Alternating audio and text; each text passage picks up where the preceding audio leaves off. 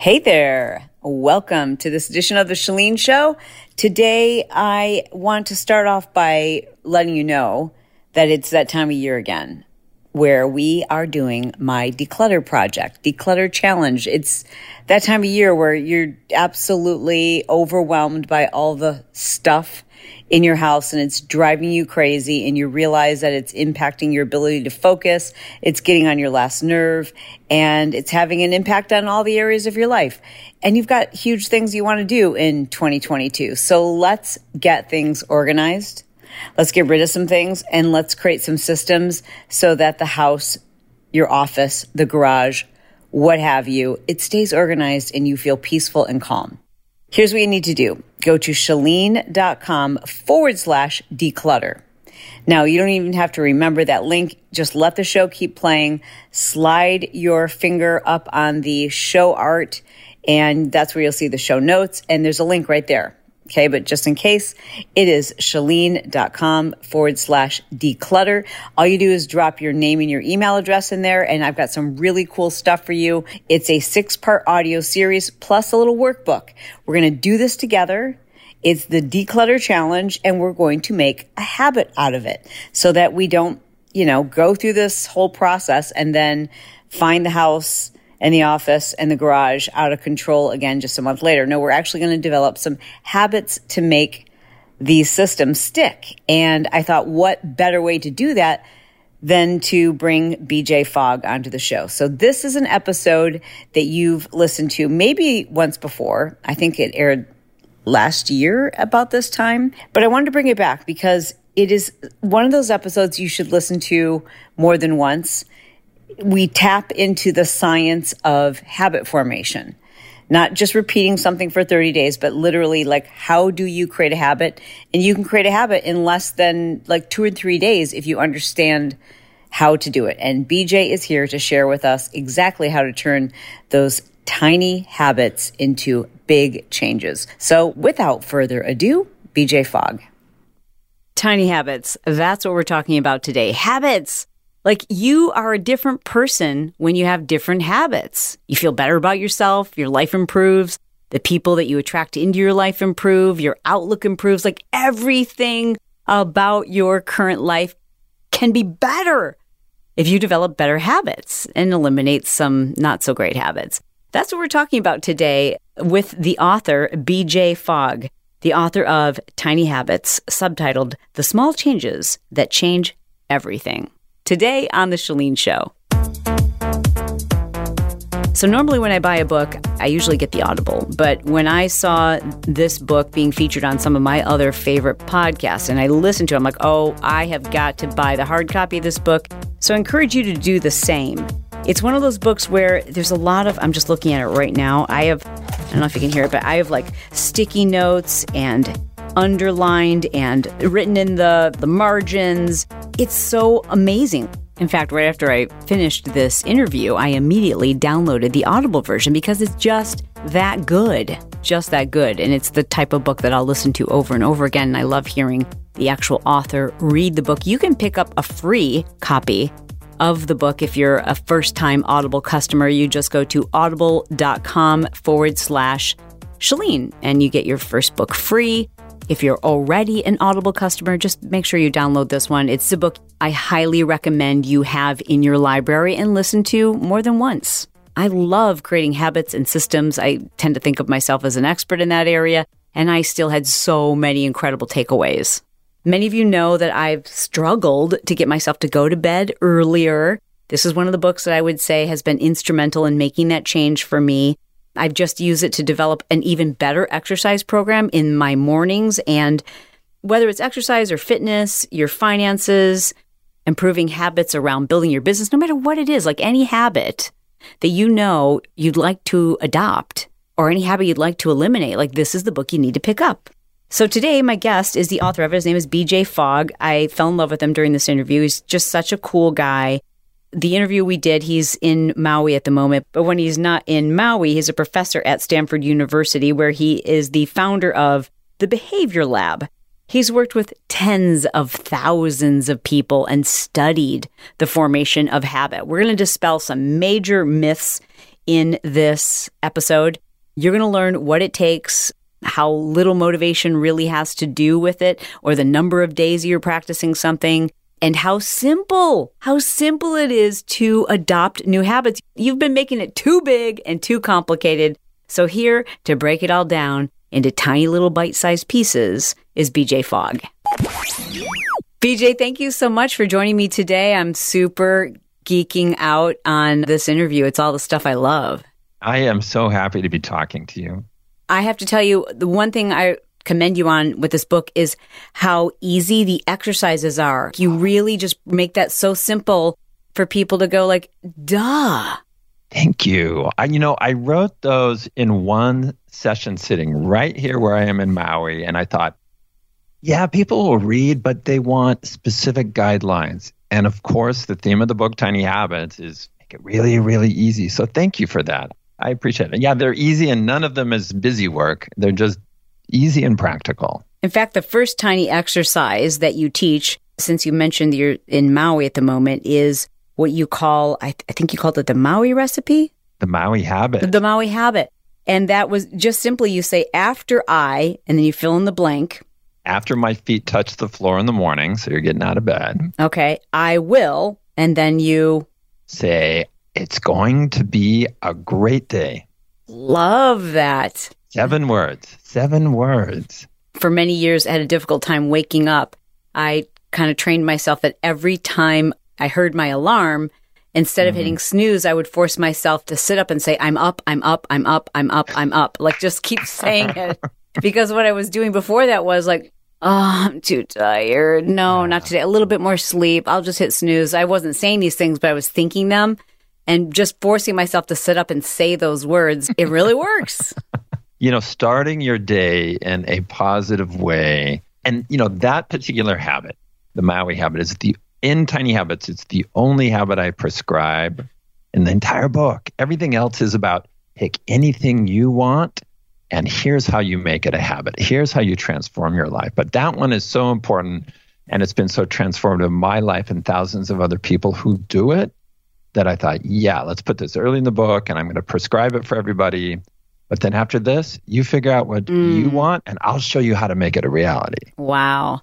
Well, thank you for saying that because the book really does do an exceptional job of just giving you so many different examples, very, very specific. So you can picture yourself, you can insert the habit that you desire, and then you go through these exercises. It's a, it really breaks it down. The other thing I love because obviously you care about people making mm-hmm. not just like reading this and going, I get it, but like making it part of the way they think is that you encourage people to then take what they've learned and teach it. I've never seen that before. You know, I love teaching. I love, love, love to teach. I, you know, teach at Stanford University. I have done that for 20 years. And then I teach online and just teaching is so great, but mm. everyone can probably understand why I'm saying now teach this. It's because not only are you sharing it, but one, you internalize it in a practical way once you teach it. And to teach something, you have to understand it. So it really kind of forces yeah. you to go like, okay, how would I explain this in my own words? And again, thank you for mentioning that people can pick whatever habit it is they want to mm-hmm. work on developing or maybe ending and before we started today, I asked you if it was okay if we just picked one and focused on one specific mm-hmm. example based on my Instagram audience. So I pulled them, letting them know I would be having the pleasure to speak with you today and said, all right, so what, what are the habits you guys are, you know, desperate to make stick right now? And I was really surprised that over 78% of my audience said that they are trying to improve their exercise habit. And the overwhelming majority of them mentioned getting up earlier to get their workout in. So I asked you, do we have permission today to just kind of stick with that example, knowing full well that what we're talking about can be applied to any behavioral change? Yeah, it could be about relationships, financial security. It could be a, around productivity, improving your career. But now, right here, right now, we're going to talk about exercise and making that a reality in your life. Super cool. But just keep that in mind, everyone. Pick up the book because there's a million probably areas that we can improve on our habits. And I'm excited to layer these in, but let's start with exercise today. Yeah. Now, and the good news here, though, is if somebody's not so interested in exercise, the process is the same. There's Yeah. a set of steps, there's a process, and you can apply it to anything you want. But we're, we're going to do it in the context of exercise. You mentioned in the book that change happens when we feel good, which is interesting because a lot of times we want to develop a habit because we're disappointed in ourselves. Mm. So let's start from that. Like, how, how do I even, you know, if I, I feel bad about myself, so what do I need to do first? in my research on human behavior, and then outside of my academic lab at Stanford, I ended up coaching over 40,000 people in habits. That's two to 300 people per week since 2011. So I've seen all the patterns. And what emerged quite early in my hands on coaching was people change best by feeling good, not by Mhm. feeling bad. Mm-hmm. And that is that's one of the things from the book that people are like going, wow, wait, wait, wait. I thought I had to feel guilty. I thought I had to beat myself up. I thought I had to, you know, set myself up for public ridicule for not doing th-. and it's like, no, forget all that. Mm. Instead, you focus on the feeling positive emotions will open you up to change, but also very specifically, it's the a positive emotion that wires in the habit. Mm. So okay. one of the things I talk about, and I think people will get this if they can set aside the traditional chatter about behavior and guilt and willpower and the self trash talk, is you really change best when you're through positive emotions. And that is a radical shift than the what people normally associate with behavior change. Is it not uncommon to have a negative emotion be the catalyst Yes. for deciding you need to change? Because so often Yeah. you'll hear people say, "Well, I was, I was at my rock bottom," or you know, I stepped on the scale, and they talk about a moment where they feel really disappointed in themselves. Is that often a catalyst?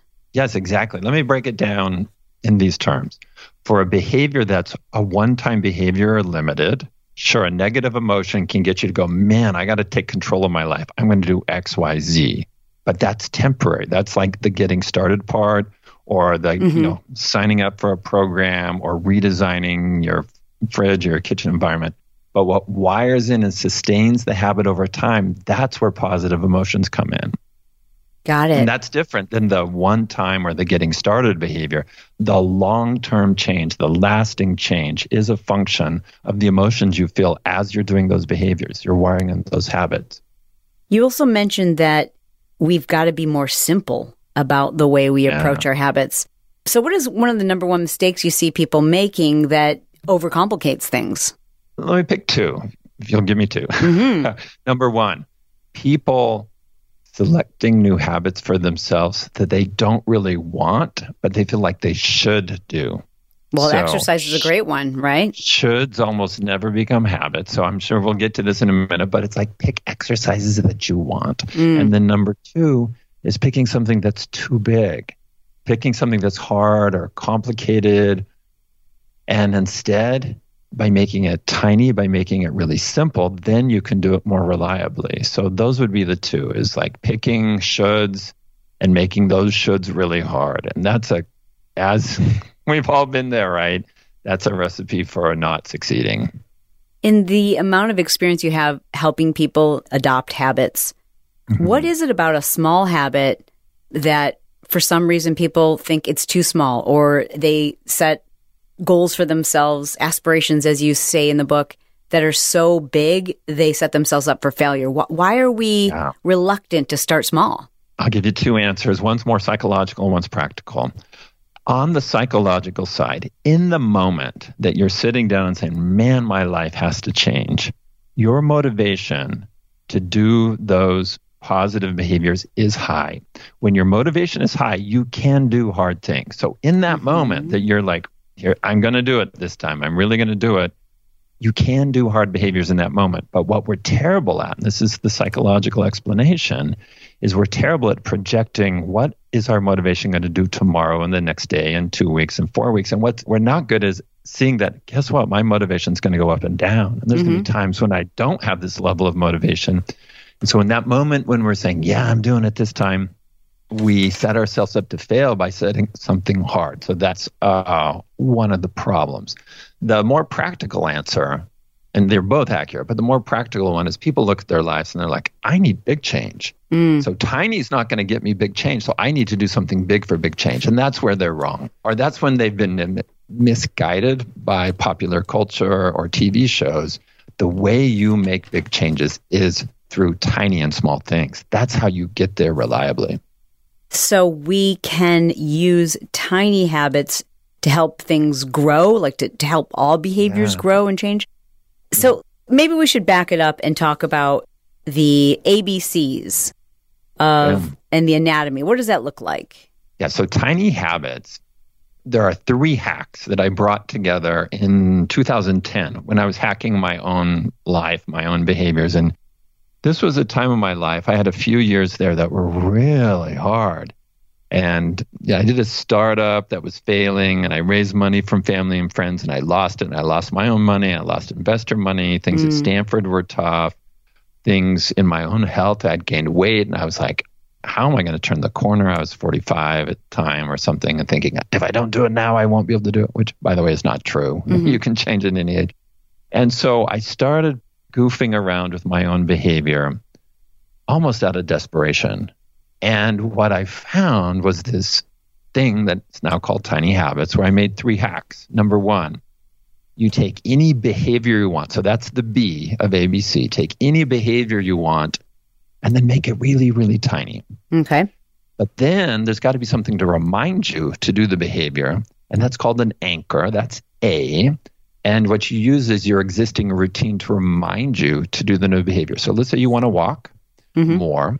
And so rather than walking an hour a day, you say, no, I'm going to make it really, really simple. All I'm going to do is put on my walking shoes. That's it. Just put on the walking shoes. Well, what does that come after naturally? Well, as soon as I put my bag down from work, I'm going to put on my walking shoes. So that routine becomes your anchor. That's A. And then the tiny behavior is put on the walking shoes. That's what you want to become the new habit. And C is a technique that in tiny habits we call celebration. Mm-hmm. It's a way to fire off a positive emotion inside yourself. And the reason this matters is that emotion is what wires in the habit. Mm-hmm. So if you put on your walking shoes or as you're putting them on, you're going, good for me. I'm awesome. Look at me. I'm rock. You know, that positive emotion then causes the dopamine regulation in your brain to change, which helps to wire in the habit. So there are three hacks. Make the behavior super tiny, find what it comes after, what can you anchor it to, something mm-hmm. reliable, mm-hmm. and then celebrate to hack your brain and mm-hmm. wire the habit in fast. Well, I want to start with the anchor. How do we know if we're selecting the right anchor? Well, we don't always know.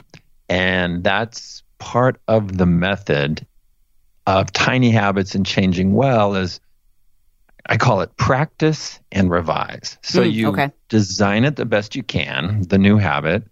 And if it doesn't work, you don't beat yourself up or feel guilty. You just go, oh, I got to revise this. Let me try something else.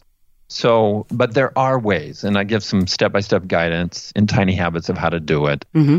Some of the ways are the anchor, the thing that you attach the new habit to, should be something that's very reliable. Mm. So if you want to floss, well, what's very reliable in the bathroom? Of brushing your teeth. Mm-hmm. So after I brush, I will floss one tooth. If you want to put on your walking shoes, well, think of something that, and if you want to walk daily, think of a daily routine you have that's very reliable that would make sense to put on your walking shoes after and then allow you the space to go walking if you choose to that day.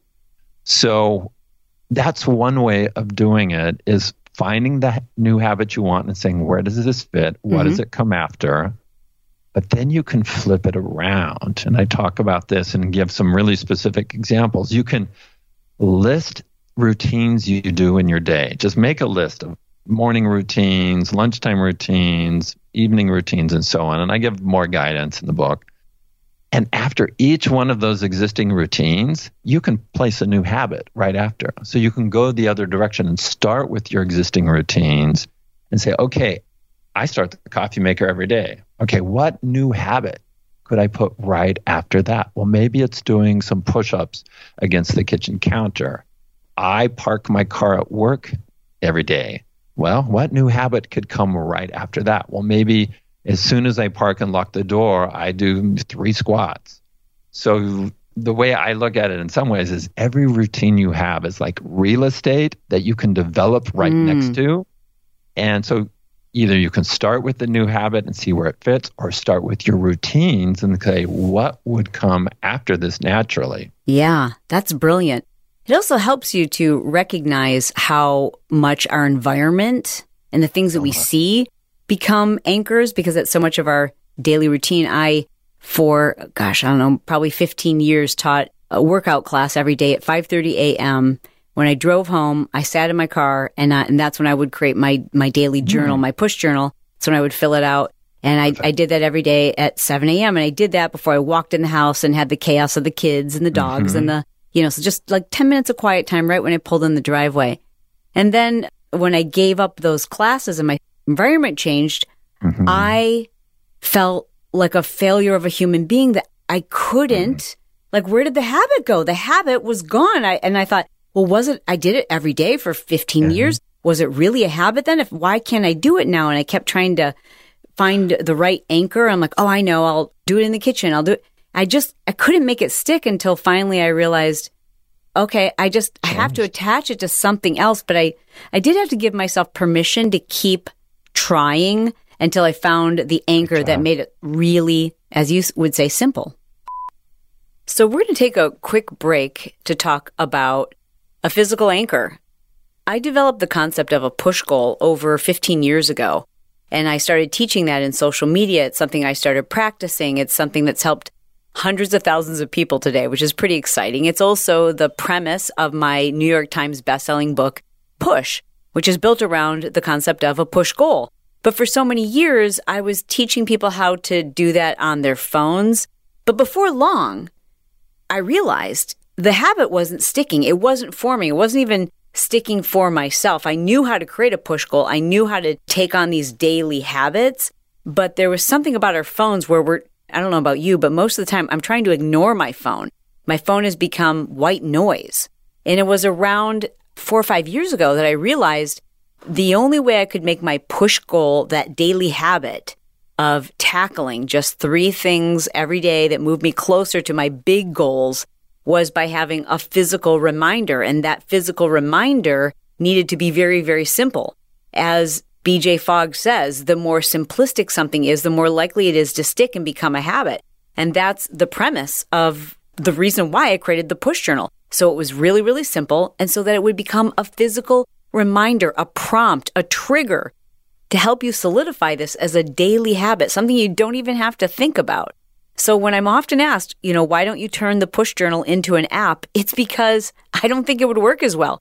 It needs to be a physical prompt. And it's the reason why we hear from people over and over again that it has changed their goal setting. It's changed their lives and therefore their families. And so by having that physical prompt, you make the habit just that much more sticky as you heard me share in this example, I was using my push journal in the car. And then when I no longer had that habit of driving home after my class, I needed to find a new place to prompt me.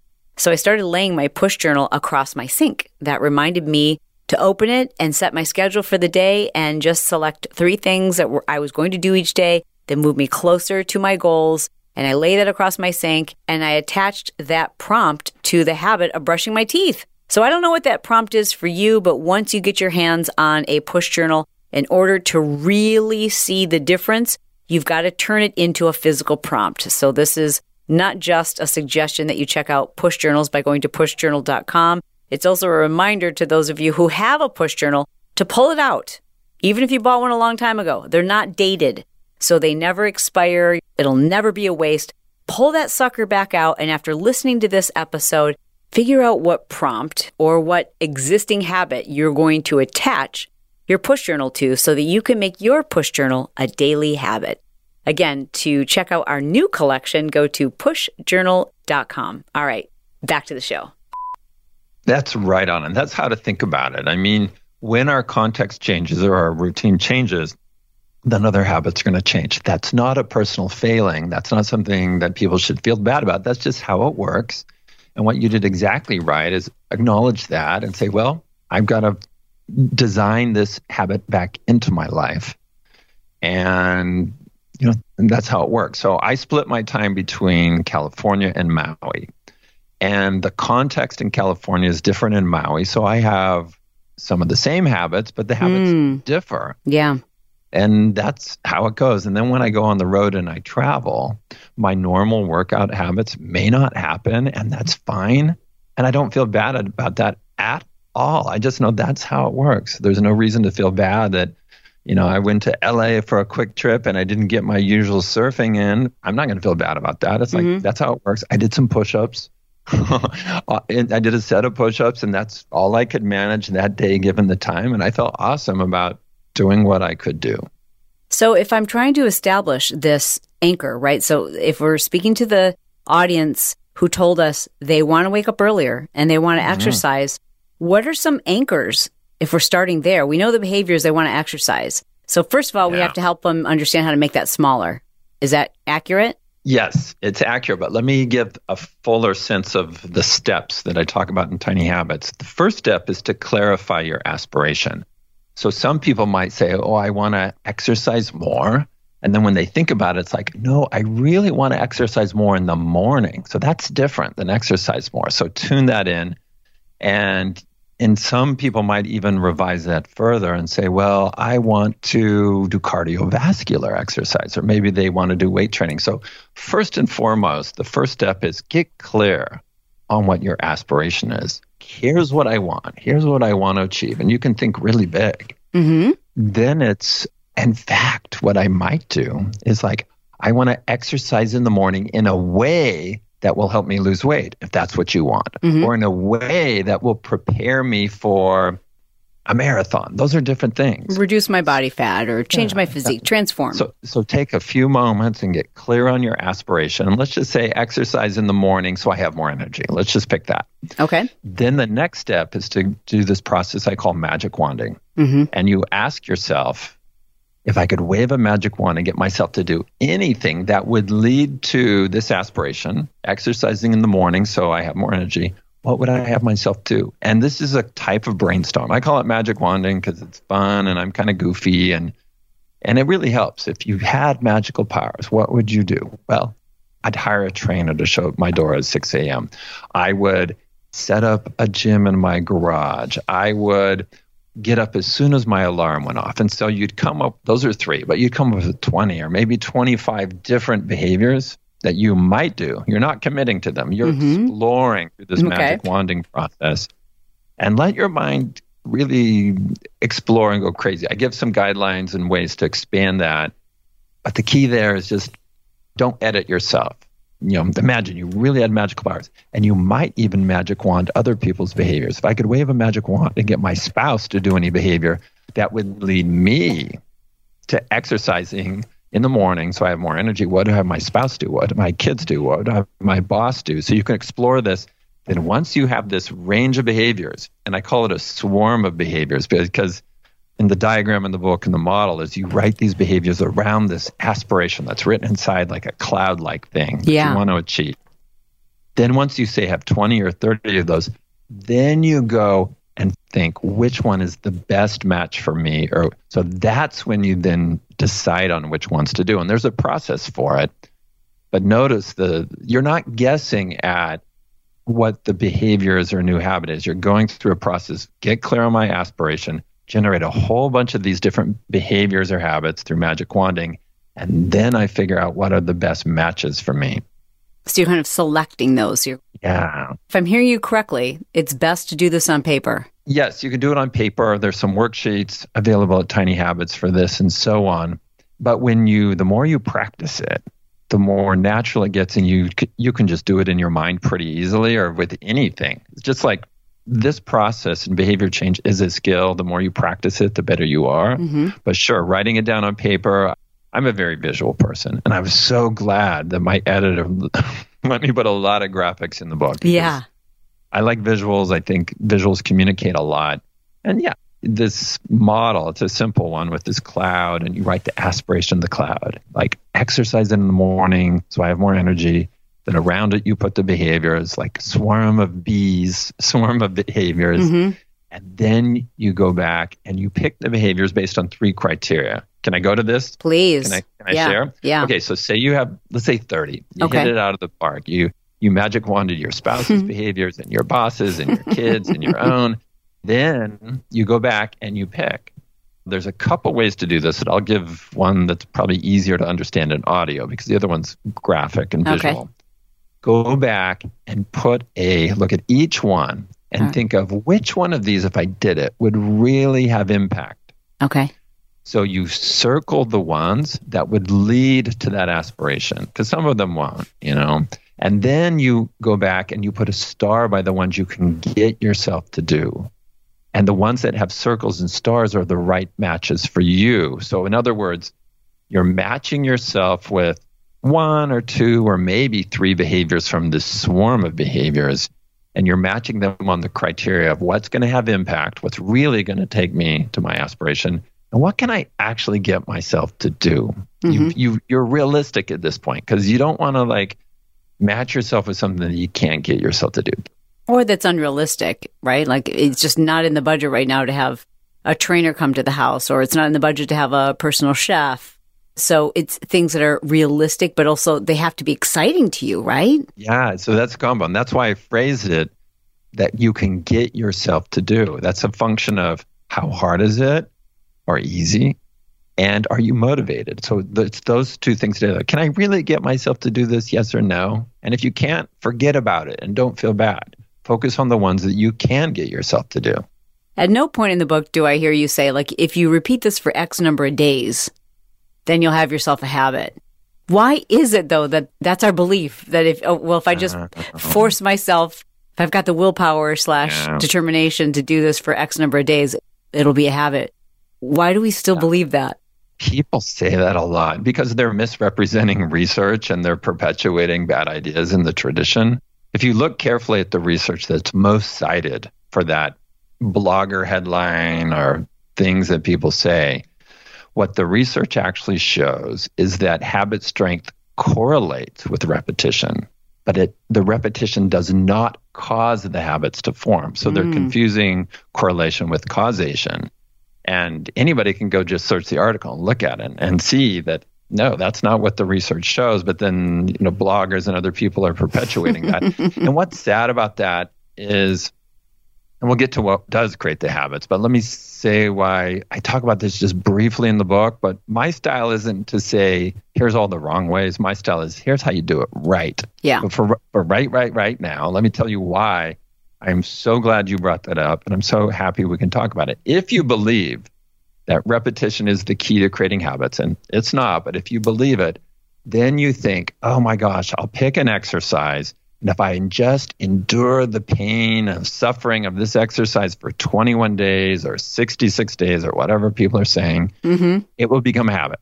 So you're viewing change as something you have to suffer and endure. That's Yeah. a problem. Yeah. Number two, if you believe that, then you're also like, okay, I'm not ready to suffer and endure. So I'm not going to change right now. So people procrastinate.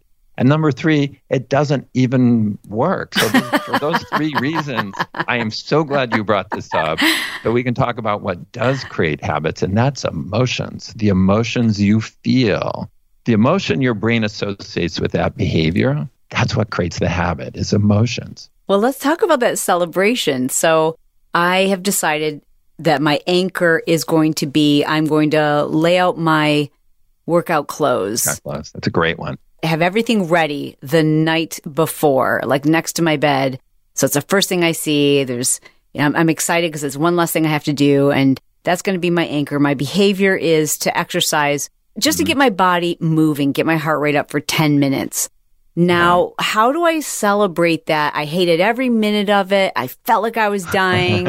my, you know, I, I, I saw my workout clothes and I was already in a bad mood. So I'm like, oh, dang it. I got to work out. You know, so if I'm that person who haven't flipped that switch where they see exercise as just a treat for yourself, I know. I, it's hard for me to Well- imagine. Like I have to just put myself in that mindset because I see it as such a treat. But how am I celebrating it when I didn't enjoy the 10 minutes? And yes, that habit of putting out your workout clothes has worked for so many people to help them exercise. But let's even talk about forming that habit. And here's how I would do it with celebration. So, the behavior that will help you exercise early and have more energy is to put out your exercise clothes the night before. So, then in the tiny habits way, you'd go, well, what does this come after? Mm. And maybe it's after you turn off the TV at night. So, you click the remote off. That's when you lay out your workout clothes. So, we got the anchor is turning off the TV.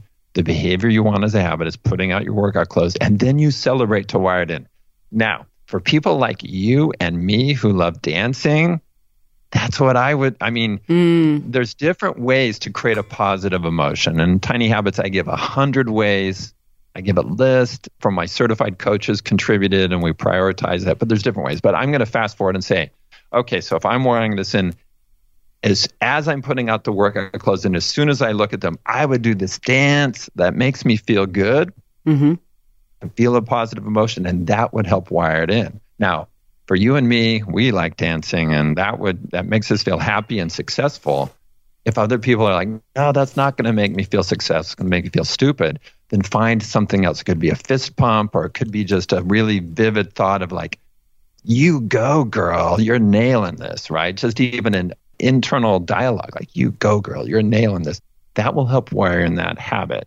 The things you've just described are kind of like most of them sounded physical. And I have to get myself to go to bed earlier. I started establishing a bedtime routine and mm. stacking habits onto them. And part of that routine for me was just getting everything ready the night before, including like getting my coffee maker, you know, set up. So it's programmed to have coffee ready first thing in the morning. And it's funny when the first couple of weeks when I did this, I remember thinking like, oh, I'm just like look at me. Look at me, just like all you organized and proud of myself. and and and I couldn't describe it. It's such a dumb little thing, but like I kept every night I would be like so excited, like I got the coffee ready too. Like it was such a big deal. Yeah. And then I want to do more and more and more things the night before that I wouldn't have to do in the morning, like ridiculous things. Like I would put, it's going to save me three seconds. I'm going to pour the dog's food into the bowl and then cover the bowl like all these little things that I wouldn't so have to do in the morning. Good. See, if you could see me right now, I'm smiling so big because you nailed it. I mean, you did it exactly right. So, wow, in, in so many ways. One, the, the positive self talk you were doing, even though you didn't call it celebration, that's how you wired okay. in the habit. So yeah. it can be self talk, it can be a dance, it can be a high five, it can be a fist bump, it could even be I think of my, when I really need to wire a habit in fast, I think of my fourth grade teacher in Fresno, California saying, You did a good job. Mm. And that helps, that just, and so you, you wire that in. And then the next thing is change leads to change. You naturally started doing other things. Yes. I'm so glad you called that out because,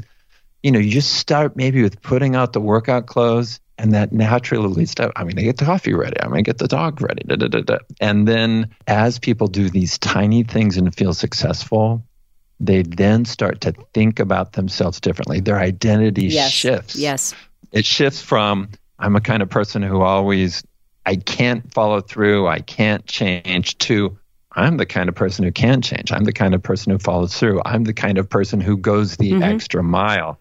And it's that that's really what the subtitle of my book is about. The yeah. small changes change everything. It's that. It's your ability to feel good and how you're now seeing yourself more and more in these positive ways rather than the negative ways. And that, oh my gosh.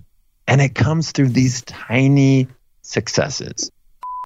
Today's episode of The Chalene Show is sponsored by our friends at Organifi.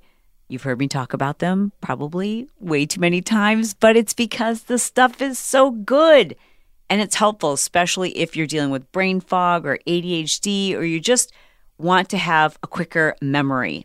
So many products, but my favorite is Organifi Pure. It comes in a little packet, or you can get it in a tub now, which is super convenient. I prefer the little packets. I dump one of the Pures into my water, and then I have Organifi Immunity. These are two different products but these are the two that I'm obsessed with. Obviously, immune, why wouldn't you want to bolster your own immune response? But the immunity is great because it kind of has an orange flavor, and then the pure tastes a little bit like my lemon ginger water. So when I mix them together, it's literally, it makes me drink so much more water. And I know I'm getting my immunity. For example, it gives you 500% of your daily needs for vitamin C. In addition to that, it's got zinc, vegan vitamin D3, very, very important. So many people don't even realize that their vitamin D is insufficient, and that's why their energy is low. That's why they can't lose their fat. The immunity product also helps because it bolsters your immune system. It's got an antiviral and antifungal, and it really tastes delicious.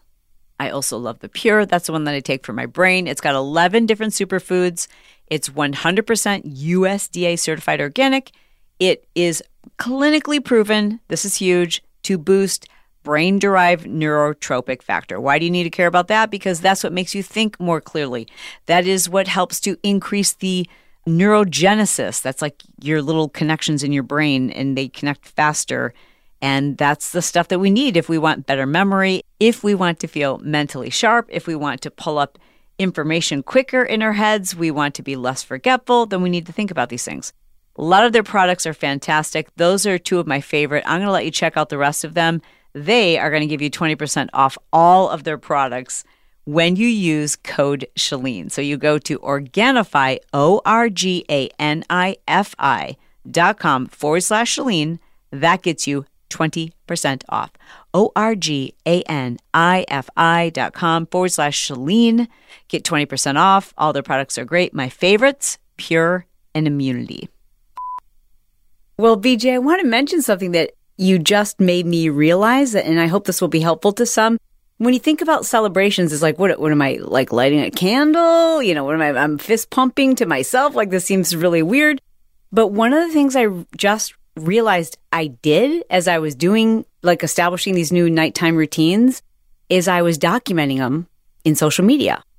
Oh. Right. And so we oftentimes don't, don't know what we should post in social media, but I think social media can be used as accountability and whenever we're doing something positive in social media, what are you going to get? You're going to get praise. You're going to get people saying like, good job. And, and so when I started establishing those habits, I took to my Instagram stories and showed people what I was doing each night. And, and mm-hmm. then I was, you know, I started getting like praise from them, celebration from social yeah. media. And, and so that's another simple thing that you can try. And it certainly keeps you accountable when you're telling people this is what I'm going to do each night. And then you start mm-hmm. to get that you know, that loop of positive feedback from others and you start playing it in your own head and yeah. And the anticipation, I get to post this to social. Look at me. Yeah. I get to post this. Yeah, that so that's in the moment, firing off the positive motion that will help wire in the habit. And yeah, you're exactly right. Now, if there were one celebration that worked for everybody, I wouldn't have listed 100 in the book. True. Yes, Maui habit, that's one everyone should do, but it's different for different people. And what feels great to me like if I'm at home alone or even with my partners there, yeah, doing a dance or singing a little, hey now, you're a rock star. I mean, that works for me, but for other people, it's going to make them feel maybe stupid. That's not right for you. Mm. So part of becoming gaining superpowers in habit formation is figuring out what is the celebration you can do on demand that will make you feel positive and successful and then start applying it but look at what Serena Williams does when she makes an awesome tennis serve. Bam, she celebrates it. Yep. So if you're doubtful about how this works, I mean, you're self reinforcing. That's what you're doing. And look at high performing athletes when they do something exceptional, they naturally celebrate and th- they wire that in. They wire that serve in more. That's what made them high performing. I did want to mention that when we talked about exercise, because I want to help the listener who's struggling with that is never to give up thinking about what type of movement do I enjoy? And instead of framing it as exercise, there's so many things you can do that are movement based. It doesn't have to be all or nothing. All or nothing thinking more often than not leaves us doing nothing because it's exactly. almost impossible to do all the things and to do them perfectly. And so just doing something is a million times better than doing nothing and pick something that you enjoy. I always suggest that people go back to a time when you were a child because children love to move. There was something you were doing. Maybe mm. it was horseback riding or like, as you had mentioned, dancing or tennis, being on a team. Like there's hiking, just being outside, riding your bike. Like it doesn't have to be grueling, you know, CrossFit. you know, you're leaving with a pool of blood and sweat behind you out the door for it to count as exercise. like just move. Yeah, and you can break it up through your day as well. So find what you love and something that you might like for a while, you may lose interest, and that's okay. Shift to something else. And and that's fine. Just because you think you wanted to play handball and maybe that was fun for a few months, if you lose interest, then shift to a different thing and move. it, Think of your habit, your your set of habits like a garden, and you design the garden. Don't leave it to chance. Those are weeds. Those are bad habits. And when something in your garden has served its purpose, or it's out of season, or it's no longer serving you, pull it out and put something else in. That's too often people think, well, you know, on January 1st, I decided I was going to, you know, go to the gym and do you know, Zumba, and now mm-hmm. Zumba is no longer working for me, and but I must keep doing it. No, shift and redesign, just like you would redesign a room or mm. redesign a garden. That's the best way to do habits. Now, let me share a quick hack with you on cardio or any kind of exercise, but I use it for cardio. Okay. So, on the days when, so in Maui, I surf every morning and it's awesome and I love it. And I can't wait to get in the water. Mm. I mean, even days when I'm not feeling good, I still want to go. It's mm. like, so when you find the right thing, not everybody has that, but. Yeah. Are you good? I'm good on small waves. Okay. No, short answer is no. Maybe you should say tiny waves just to stay on brand. I'm, yes, I'm very good on tiny waves, not big waves, but I love it. It's nature and you see turtles and whales and I love it. I love it. Yes, yes. And but when I'm in California, I don't have ocean.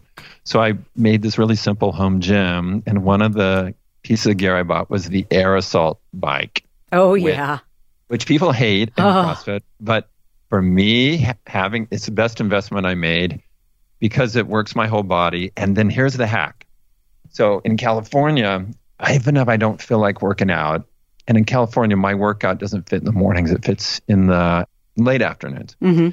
And then if I don't feel like it, like I'm so tired, I say, okay, BJ, just go in and do four minutes on the assault. An easy air assault for four minutes. That's all you have to do. Sometimes I don't even change clothes. So I go sit on it, but here's what I know.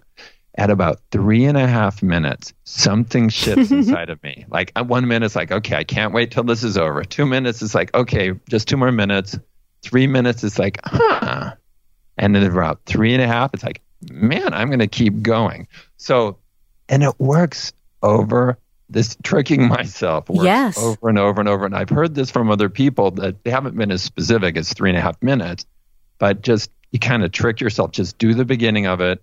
And if you want to stop, truly stop. There are times I stop, but most of the time I'm feeling energized and I just keep going. Yeah. It's crazy how that works with exercise and sex. Both.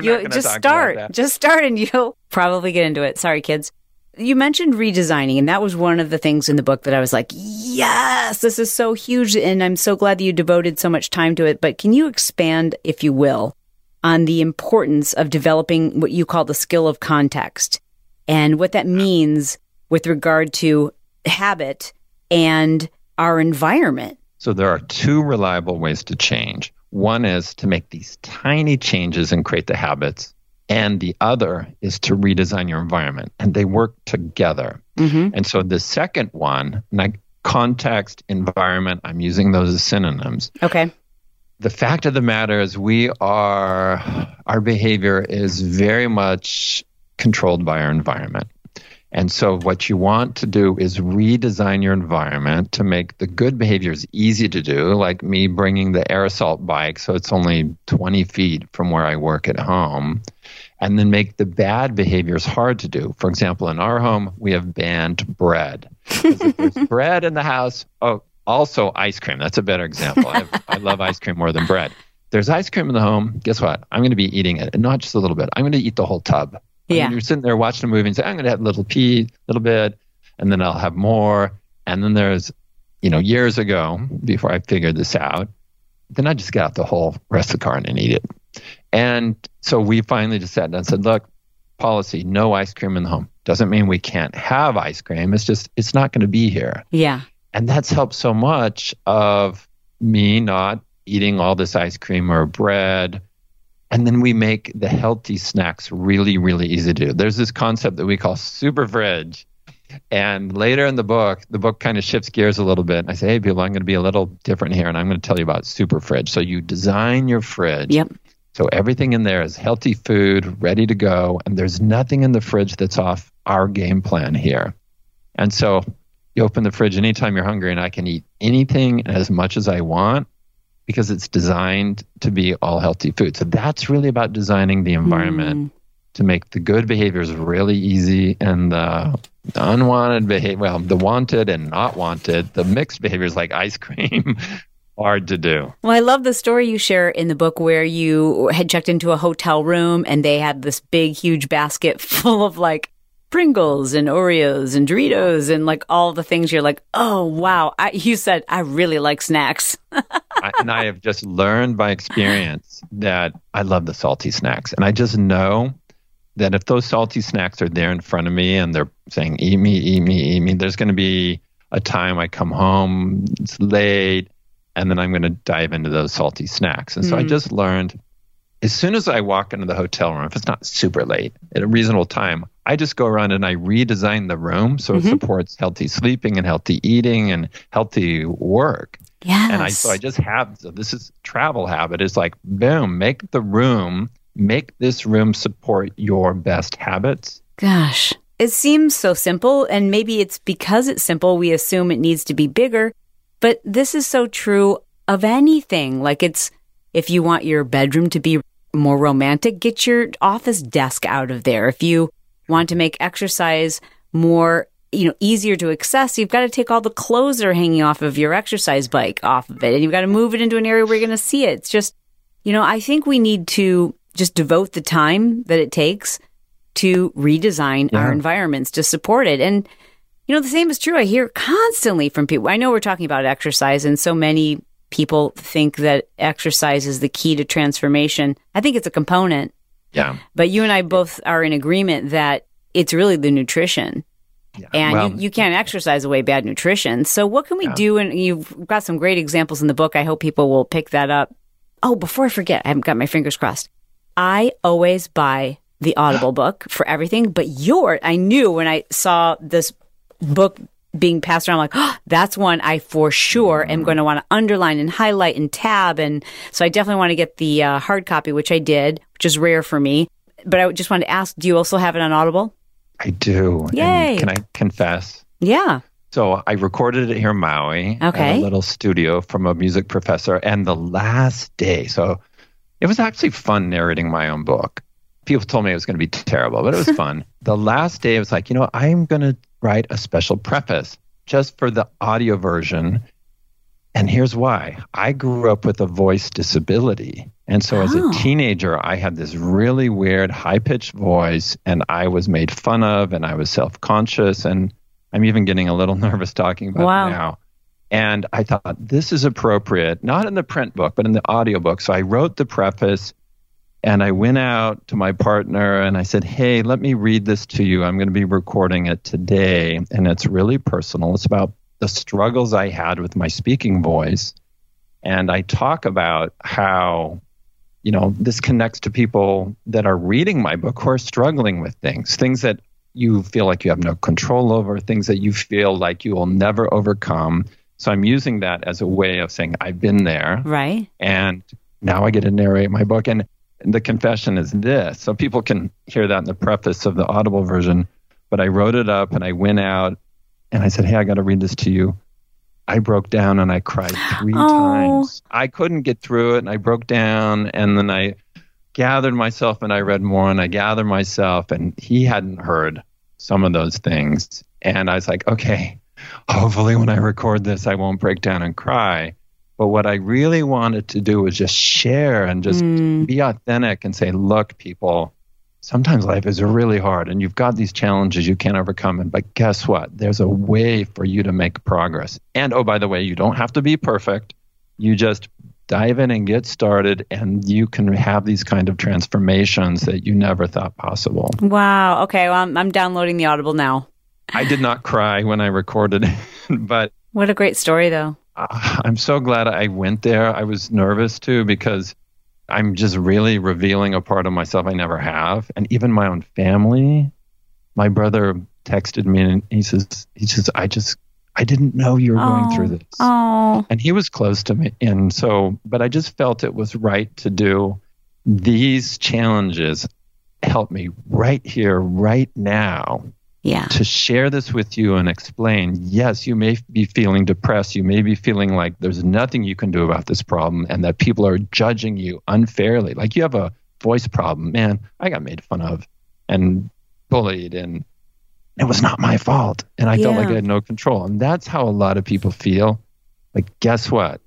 There are ways to get through that and to turn a weakness into a strength. Well, thank you for sharing that story. I think that there's many authors who, when they go to read their Audible, they include a little something that's special because it's almost like, well, is the publisher actually going to be listening to this word for word? You know, it's that opportunity. It, it's your voice. It's so great that you made that personal. You know, speaking of motivation, and that's one of the elements that you talk about a lot that people assume they need when it comes to a habit. And, you know, I know we've got to wrap things up shortly, but when you speak of motivation, and I think about someone who, for returning to our original example, someone who wants to wake up early and have better exercise habits. What about the competing motivations, right? Like, so my Yeah. alarm goes off. It's uh, 5 a.m. I'm motivated to improve my health and my brain health by getting adequate sleep. And I know maybe I haven't got enough sleep, but I also have this competing motivation that I want to change my physique. So Yeah. how, how do we cope with competing motivations? Like I'm really motivated to lay here on the couch or I'm really motivated to stay in bed. Yeah, I'm so glad you brought that up uh, because it's one of the things I unpack in that chapter is there are times when we're motivated in two directions. Man, I want to lay here in bed and sleep, and I think I need to, and I'm motivated, and oh, I want to get up. So one way that you could make the exercise habit in the morning more reliable is to reduce your motivation to, oh, I got to still lay here and sleep, which Mm. means rewind the night before Mm, and if you can go to sleep earlier so Yeah. then your motivation to stay in bed will be lower and the motivation to work out can win more often than the drive to stay in bed so when you look at like oh what's stopping me from doing Yes. the workout behavior what other thing well if you can go in and address the sleep issue which you and i would be 100% in agreement on rewind and plan for you know design an awesome morning by designing the right evening or better there's no one right but better evening rituals routines habits whatever you want to call it. Mm-hmm. So then you can win in the morning. You mentioned the concept of using a swarm to eliminate a bad habit. So if I know my mm-hmm. bad habit is staying up late, what might a mm-hmm. swarm look like if I'm trying to eliminate that habit? Yeah. So within the, the swarm, the cloud, so this is about untangling unwanted mm-hmm. habits. And in the cloud would be like, you know, I stay up late at night and watch TV. Yes. Uh, so what you might do is, well, what contributes to that? Well, I'm really stressed, or I'm drinking, or I'm, I got home late from work, or just look at the different behaviors that lead to that thing that you don't want anymore, staying up late. well, let's say it's all the things you just mentioned. Am I writing all of those down? Am I writing down all the contributors? Okay. Write down all of those, but caution, caution, caution. Do not get overwhelmed. This is the one one method in the book where I say, look, this is going to make you feel bad for a moment Mm. because what you're doing is you're facing up to all these issues. hmm But so temporarily, yeah, write them down, go there, but then pick the easiest one to untangle Okay. and do that one. And maybe it's that you go on Facebook after dinner for 30 minutes and it's like, you know what? I can stop that. Mhm. So, boom, take Facebook out of your life and you got that tangle done. Then go to the next easiest one. And you won't have to Oh. untangle them all. Just like untangling your phone cord, it looks like this impossible thing, like, I'm never going to get this done. But you know by experience, hmm you should look at these kinds of unwanted habits in the same way.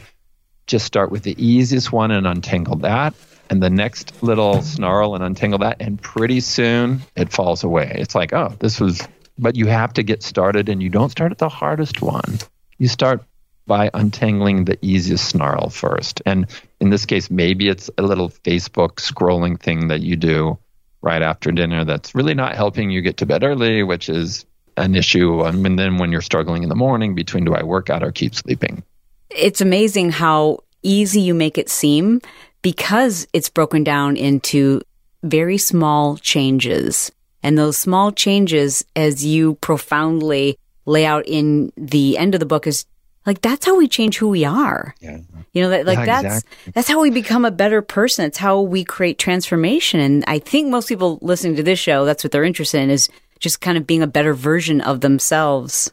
Yeah. Yeah. And what's exciting to me is that it's a system, it's a process. So you don't have to guess at any step along the way. There's a process, and if X doesn't work, well, then you do this. So there's guidance at every turn.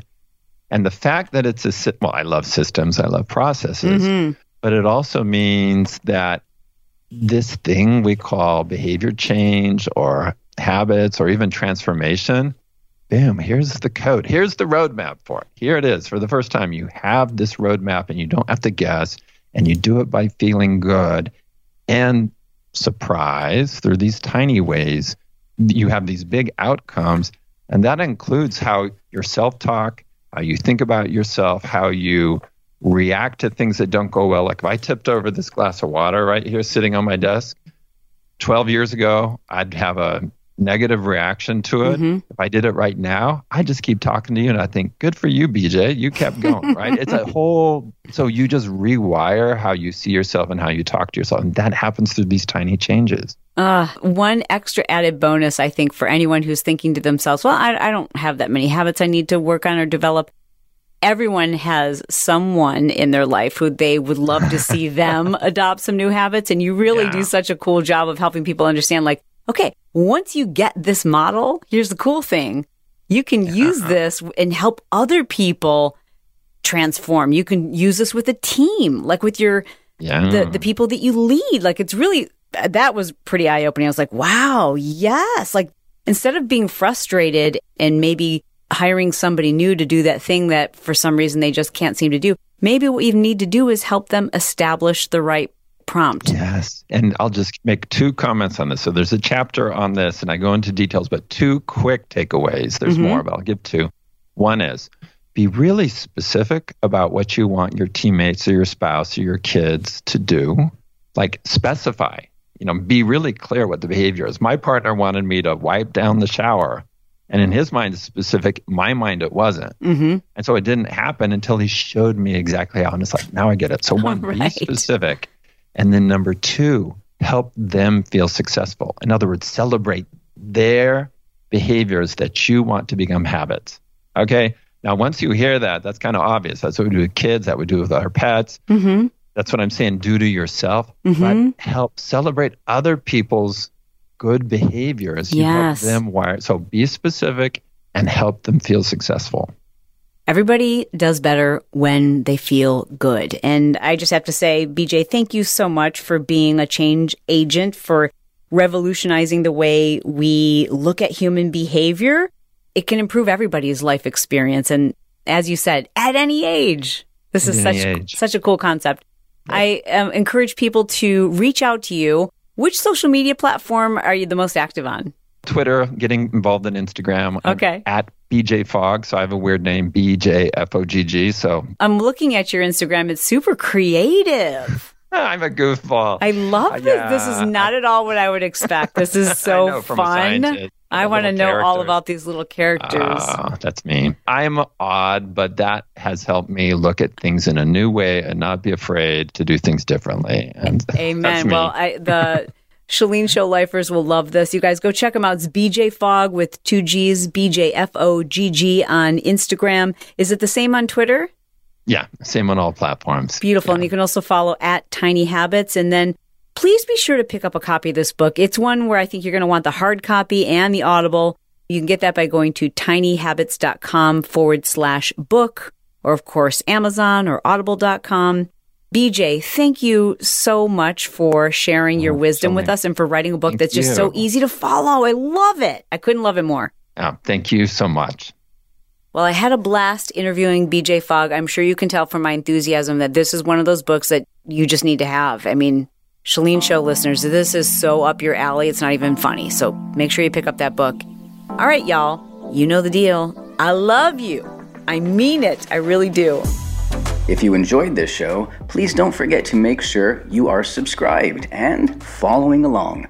The Chalene Show is available on Apple Podcast, Spotify, and most every podcast app. If you enjoyed this episode, please be sure to leave a five star review and tell us specifically what you enjoyed. We'd love to know. The Chalene Show is released every Monday, Wednesday, and Friday. For Tuesdays and Thursdays, be sure to follow and subscribe to Chalene's other podcast, Build Your Tribe, which she co hosts with her son, Brock Johnson. It's all about business, social media, and marketing, and devoted to helping you make more money and live more life. Links to anything referenced in today's episode, as well as show sponsors and other podcasts, can be found below in our show notes.